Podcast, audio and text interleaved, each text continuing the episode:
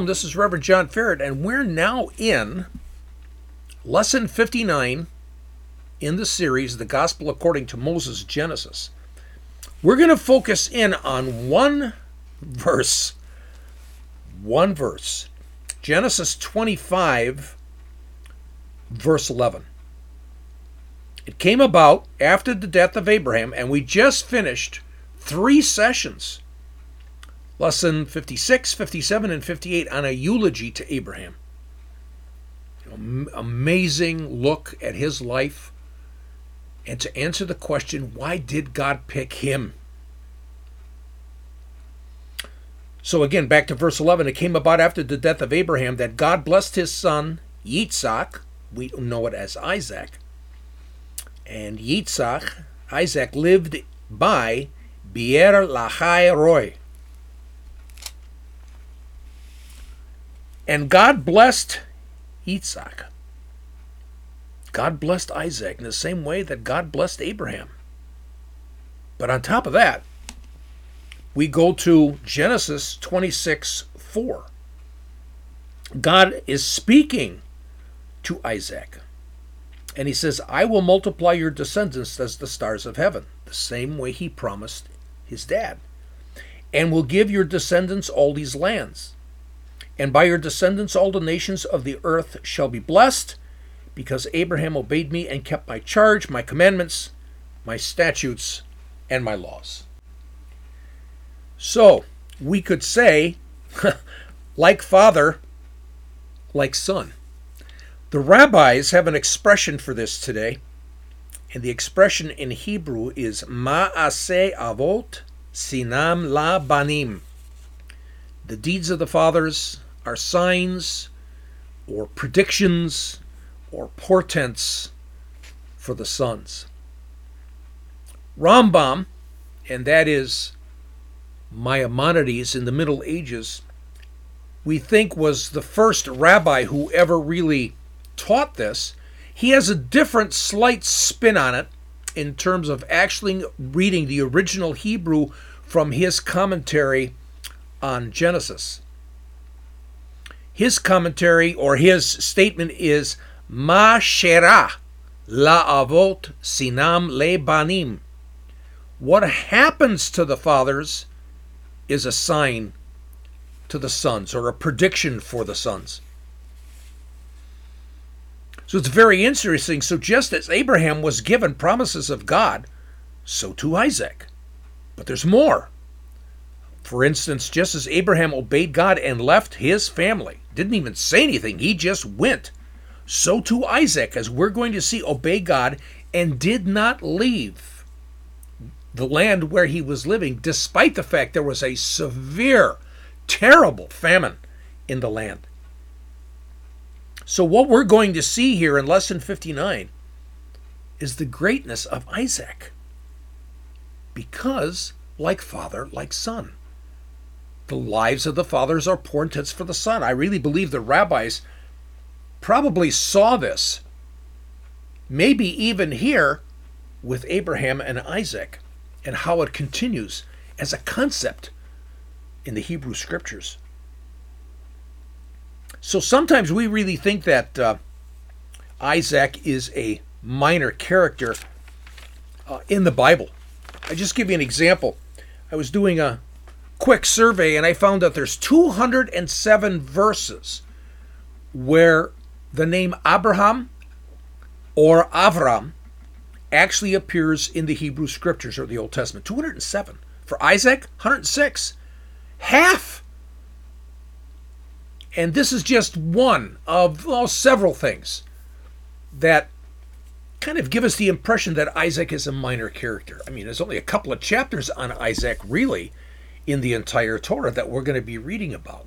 But what we're going to see, and this is not the case. We already have in previous lessons, we've seen some amazing connections of Yitzhak to Yeshua, Isaac to Jesus.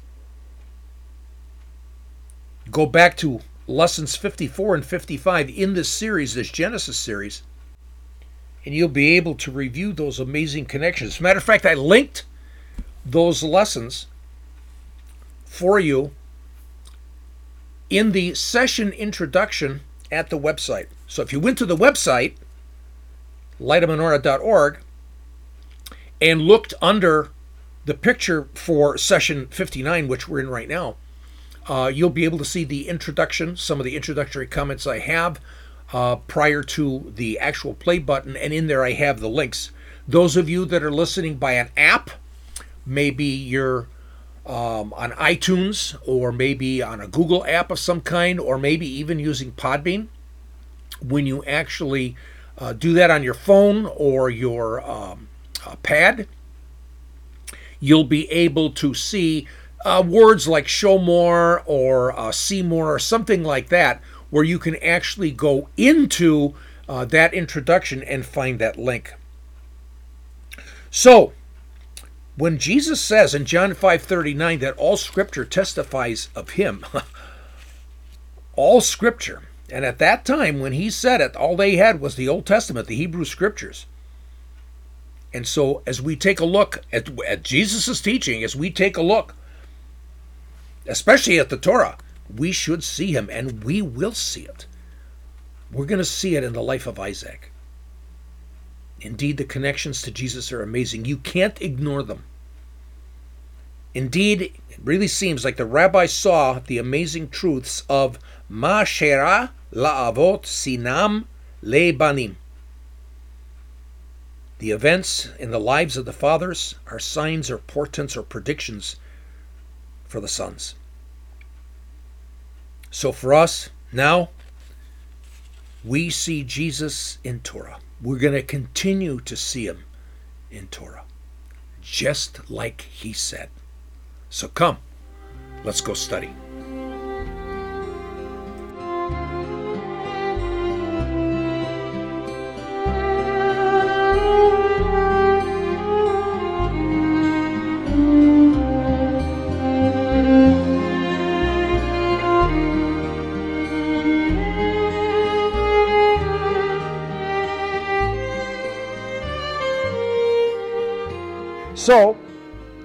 I'm now in the Fox translation of the Torah, and I'm in Genesis 25 and verse 11.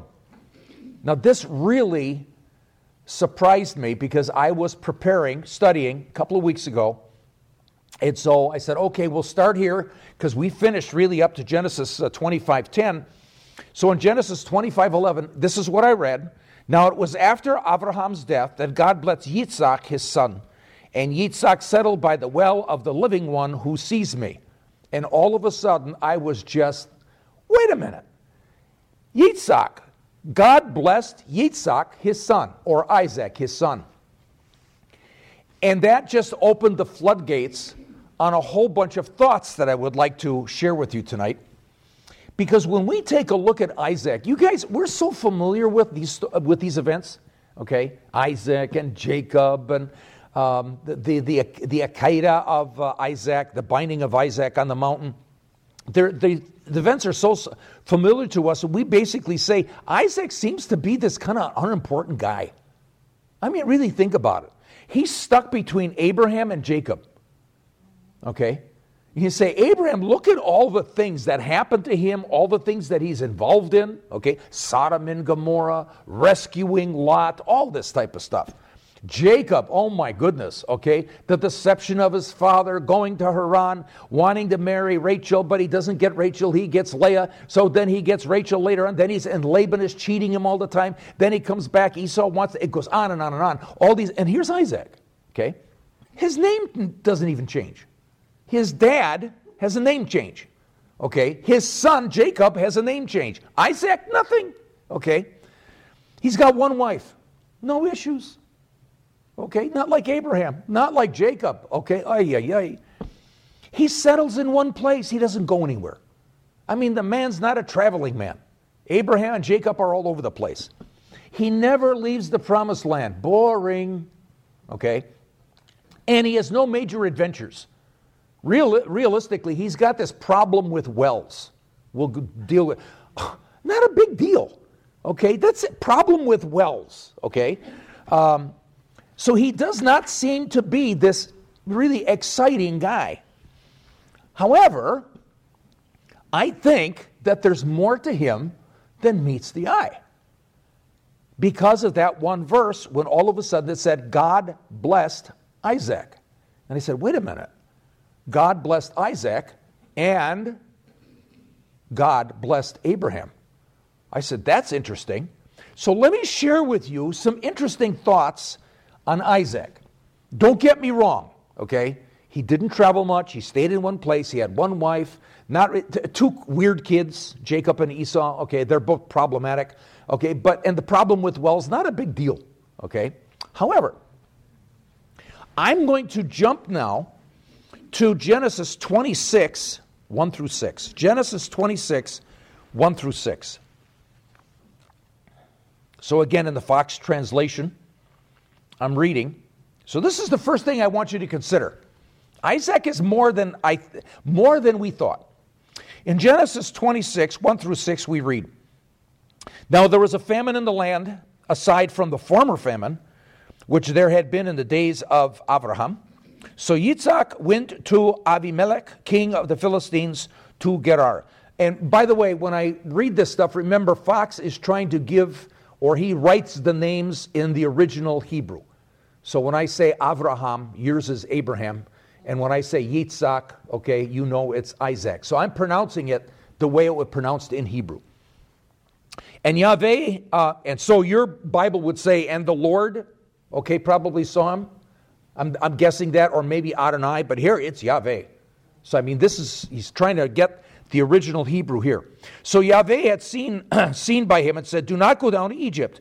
Continue to dwell in the land that I tell you of Sojourn in this land, and I will be with you, and I will give you a blessing.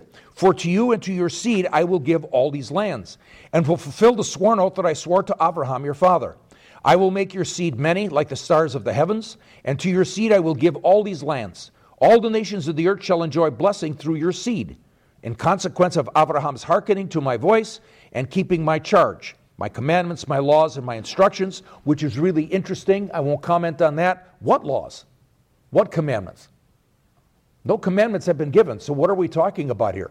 So, there's a real interesting debate and uh, you might say study as to what that really means. We're going to leave it go for the matter because I'm going down a different route.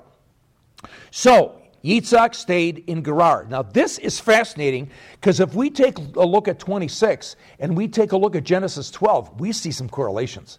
One, okay, God said, go. Well, no, not go. He said, stay. Okay? And he said, Sojourn, uh, um, do not go down to Egypt. Continue to dwell in the land that I will tell you of. That's the Hebrew. And remember, God said to Abraham, Go to the land that I will show you. So this is, this is fascinating. In other words, God's going to show Isaac the more of the extent of what Israel is actually going to be. He may not see the whole thing. So here's the point though there's a famine. There's no food. People are going to die. Okay? This is not just a, a problem with crops or something. You know, oh, we had a, you know, a problem with the wheat crop this year. No, this, this is a famine. He's got children. Is it possible, from a chronological point of view, that Jacob and Esau are small? Maybe they're babies, or maybe they're five, six years. We don't know what age they are, but he's got a wife and he's got kids. You know, they're going to die. So he's going to take off. That's what he wanted to do. And somehow God uh, confronts him and says, Don't leave, and I will bless you. Now, Isaac, if we read the text, he doesn't say a word. And he obeys. Now, if we think about Genesis 12, in Genesis 12, God comes to Abraham and says, I want you to go to a land I will show you and you continue on, and Abraham says nothing. Not a word, not a peep. And he goes, Wait a minute, Isaac is like his dad. This is, this is amazing. Just like Abraham. Now, what's significant here is this. I want to go to Genesis 15 6. Now, let me set this up for you in uh, Genesis 15. If you remember, this was the situation where you had the torch, okay, and the oven passed through the pieces of the animals cut. That's, that's this. Okay? But at the beginning of the chapter, in Genesis 15 6, it says, again to the Fox translation, now he trusted in Yahweh and he deemed it as righteous merit on his part.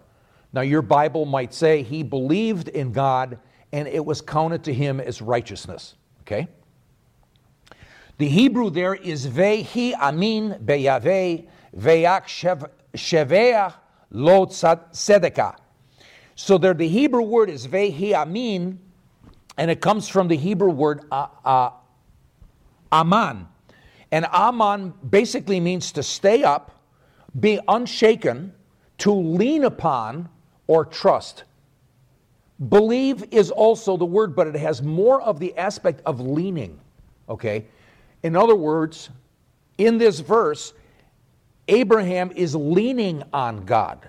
He is trusting in God.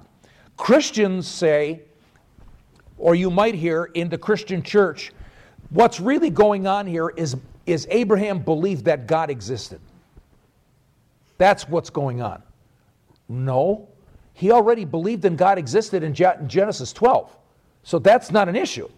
So something else has to be going on. And the Torah specifically says he trusted in God. Okay? He trusted that what God said is going to happen. And that is what counted him as righteousness. Notice this idea of doing again, but like what Jesus said endure in my word, persistent, do it, live it, don't just study it. Do my word in all aspects of your life, and then you'll be my disciples. So this is repetitive. This is interesting because what Jesus is teaching, this is Torah. Okay? So Abraham trusted that God, that what God said, God meant, and he acted on it. And now Isaac, he hears God and he stays in Canaan, in the area there, in Gerar, even though there's a famine. And he says, I'm going to trust what God says. Yahweh said he's going to bless me. And it's interesting because we would basically say, Ve, he, Amin, Yahweh, he trusted in God. He didn't, he didn't say anything, he just obeyed. Now, this is interesting. This is at 26. There's a famine, right? And he stays. He stays in a place called Gerar. Now, just as an aside, to give you a perspective, if you ever look at an Israeli map, and you look at southern Israel towards the coast, you'll see Gaza. And from Gaza, you can go into the interior of Israel, not very far, and you'll find a fairly big city called Beersheba. Okay, and that comes from the Bible. Okay, the well of the oath. And the ancient city of Beersheba is outside the modern city. There's a gigantic archaeological park that you can actually visit. But in that area, this flat area, there is a, um, a dry riverbed, but it's not a riverbed. It's only full of water when it rains during the rainy season. It's called a wadi. It's called a nachal. In Hebrew, nachal. Uh, in Arabic, wadi. Okay? And the name of the wadi is Gerar. So there wasn't a city called Gerar, there's an area. Okay? And you would say that makes sense. Why not live near the wadi? Because that's going to be where good farmland is going to be. Because as the floods come and the water is in the wadi, finally dries out, you still have all of that water in that area. So in and around Gerar, you're going to find very good, fruit, uh, very good soil. So anyway, he stays in Gerar. So when he does that, but let's take a look what happens in Genesis 26 in verses 12 through 13. So in Genesis 26, verses 12 through 13, we read this. So this must be shortly thereafter. Yitzhak sowed in that land and reaped that year a hundredfold. Whoa. Thus did Yahweh bless him. Did God, Yahweh say he was going to bless him? Yes. And here's the verse in verse 12 it happened. This guy's loaded. He's got food, he's got crops, he's got herds, he's got. Um, so he becomes exceedingly great and went on and became even greater until he was exceedingly great or is exceedingly rich. Matter of fact, the Philistines envied him so much they said, Get out of here. Okay? So, For him, Rebekah and the boys, Jacob and Esau, they have an abundance. Now, it's interesting because he's trusting in God just like his dad. This is looking at the character of Isaac. Now, remember, in lesson two, in this term, that we talked about an interesting correlation between Isaac and Rebekah and Jesus and the church. Remember that? Okay. It's a very interesting correlation. Rebekah was a picture of the bride. Isaac was the bridegroom, and that's true. That's exactly what's going on. So Isaac it seems not seems to be. There's an interesting connection between Isaac and Jesus and Rebekah and the church. We went through that. So Isaac and his he and his bride are blessed with abundance by Adonai. Okay? Both together. This, this couple is blessed. And what does Jesus say? I, I find this interesting. Again, we go to that correlation. We have Isaac, we have uh, Rebecca, and we talk about Jesus. Let's see what he says. In John 10, verses 7 through 10. In John 10, verses 7 through 10, and I'm reading from the New American Standard. Truly, truly, I say to you, I am the door of the sheep. All who came before me are thieves and robbers, but the sheep did not hear them. I am the door. If anyone enters through me, he will be saved and will go in and go uh, out and find pasture. The thief comes only to steal and kill and destroy, but I have come that they may have life and life more abundantly. I find that really interesting because our bridegroom is saying, I have come to give life and life more abundantly. Here's Isaac, obviously trusting God, and he, by his trust, was able to be blessed by God so his bride and his children after that would have life and, and really abundant life because it says he was very rich. And in John 17, 13 through 20, but now I come to you, and these things I speak in the world so that they may have my joy made full in them, uh, themselves. I have given them your word. So this is Jesus talking to his Father about his disciples. I speak in the uh, I speak in the world so that they may have my joy made full in them uh, themselves.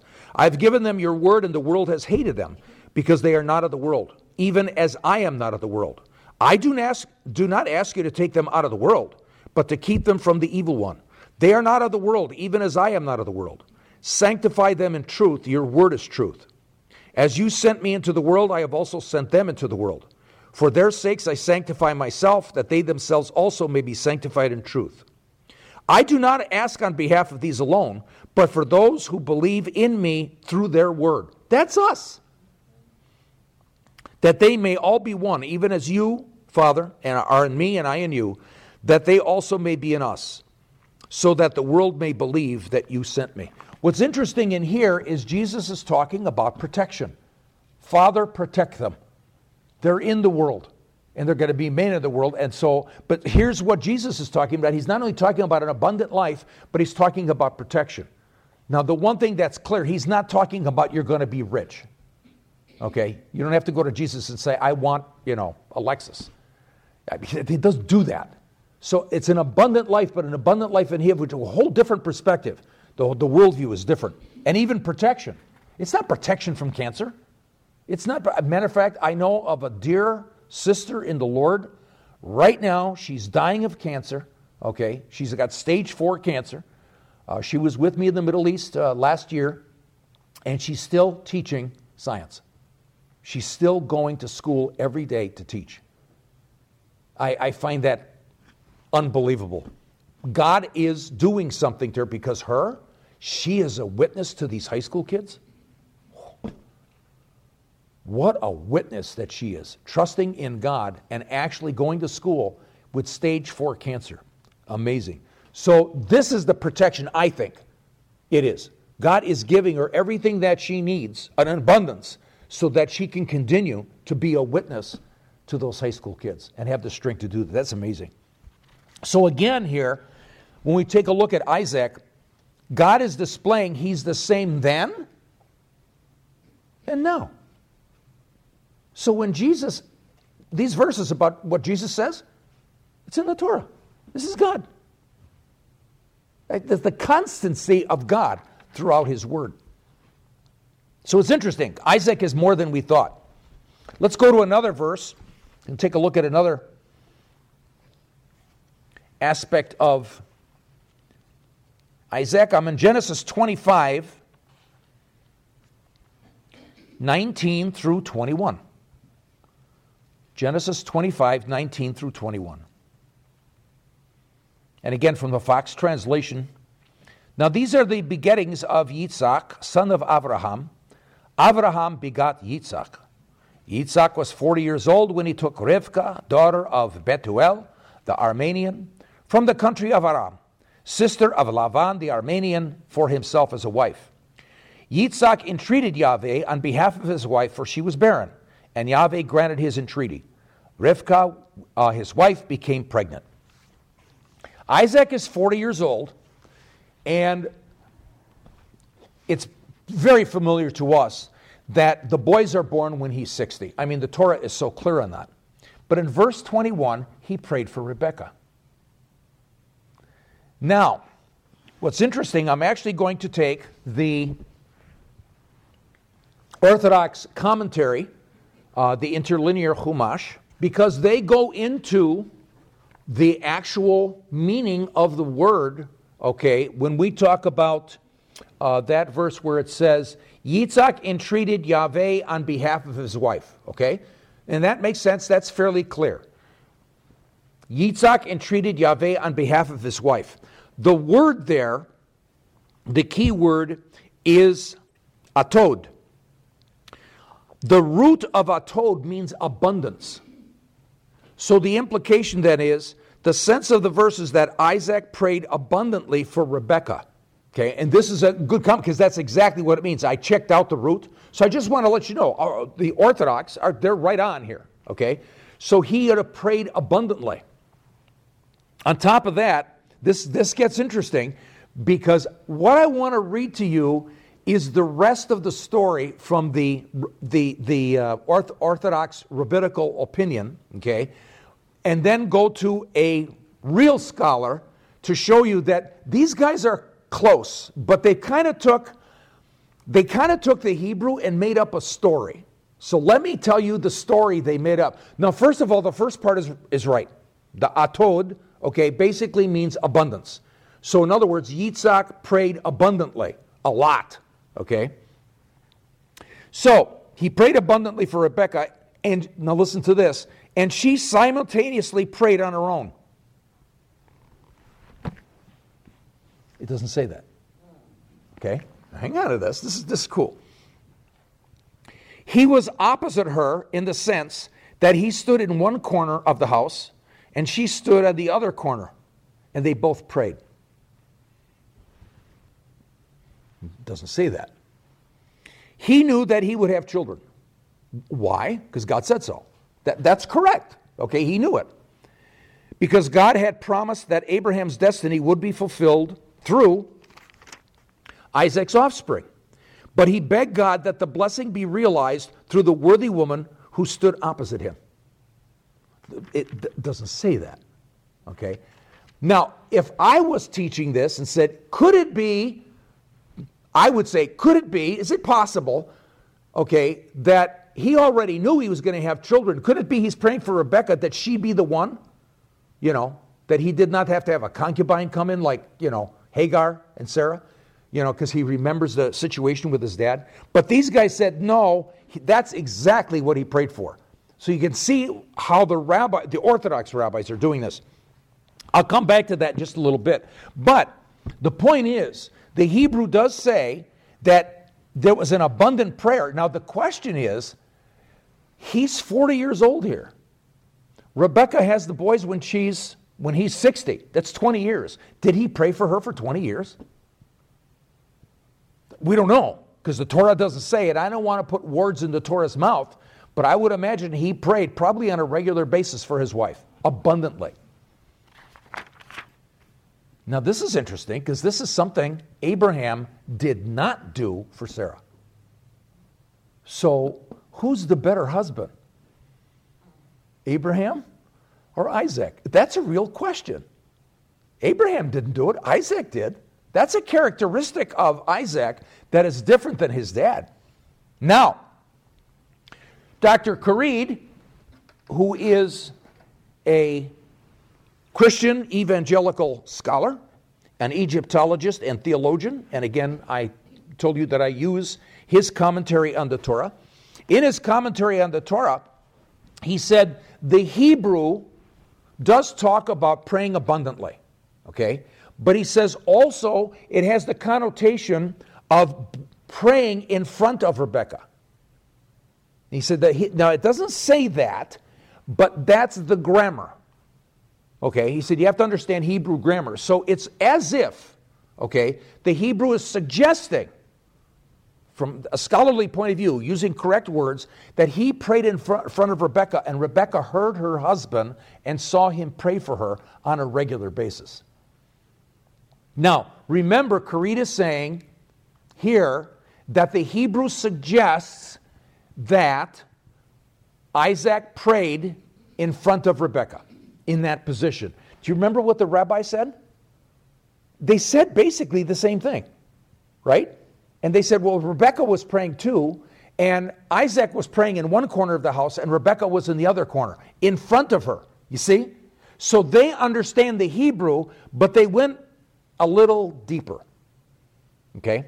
So it's interesting when you take a look at the rabbis, and I thank Dennis Prager for this. Dennis Prager said, when you study the Orthodox rabbis, please understand their statements, okay? They may not agree with, you might say, uh, things that are not, they may say things that are not there. They're putting words in the Torah's mouth, okay? But they're making a point, okay? And making the point that he prayed abundantly and prayed in front of her. And that's what the Hebrew is saying, but it doesn't say that she was in one corner of the house and Isaac was in the other. Okay? So we have to balance that off. So I don't use the Orthodox commentary a lot, but I used it today because I wanted to uh, show you that, that difference. Anyway, this guy's an amazing guy he's got characteristics that his dad doesn't have. Once again, let's take a look at that interesting connection. Isaac is the bridegroom, Rebecca's the bride, which said there's an interesting connection, as we did in lesson two, that Yeshua is the bridegroom, like Isaac, and Rebecca is the bride, like the church. And what does Jesus do for his bride? Hmm. Let's go to Hebrews chapter 7, verse 25. What does the Messiah, what does our bridegroom do for his bride? So in Hebrews chapter 7, verse 25, we read this Therefore, he, meaning Jesus, he is able also to save forever those who draw near to God through him. Here it is, listen to this. Since he always lives to make intercession for them. Jesus prays for you. Wow. And remember what I said in lesson two a couple of weeks back this correlation or this connection or this looking at Isaac as Jesus and Rebecca as the church, this, it's interesting. Okay, the Torah does not say this is Jesus is the Messiah, and so, but it is very interesting to see those connections. Then you go to Romans 8:34. I won't go there. You can write it down. But in Romans 8:34, it talks about Messiah, the Christ, intercedes for us. He intercedes. So he is praying for us. Our bridegroom is praying for his bride. So we're like Rebecca, we're like the bride. Jesus is the bridegroom, like Isaac. And once again, we see the constancy of Adonai. And we also see there's more to this guy, Isaac, than uh, kind of meets the eye. After that study, it's so clear Jesus wants us to see him in the Torah. He wants us he wants us to see him in all the Hebrew scriptures, the Old Testament. He said that. He taught it in John 5:39. All scripture testifies of him. Isaac prayed for his bride. Here's an event in the life of one of the patriarchs, one of the fathers, you might say, of both Judaism and Christianity, Isaac. And so, indeed, we say, Ma shera la'avot sinam lebanim. The events in the life of the fathers are signs for the sons. Isaac prayed for his bride, and so too Jesus is our bridegroom and prays for us. Ha! Truly, we have to agree with Maimonides. His nickname is Rambam, as, as he's known. When he first ta- taught that, that indeed the events in the lives of the fathers are signs for the sons. Signs in the witness of Jesus. Now, in lesson 60, we're going to continue our study of Isaac. We're going to look at a third major aspect of his greatness, like his father. Remember, like father, like son. And again, it's going to bring us all the way to Jesus and to us. It's going to bring us all the way to the bridegroom and the bride. So until lesson 60, I wish you shalom.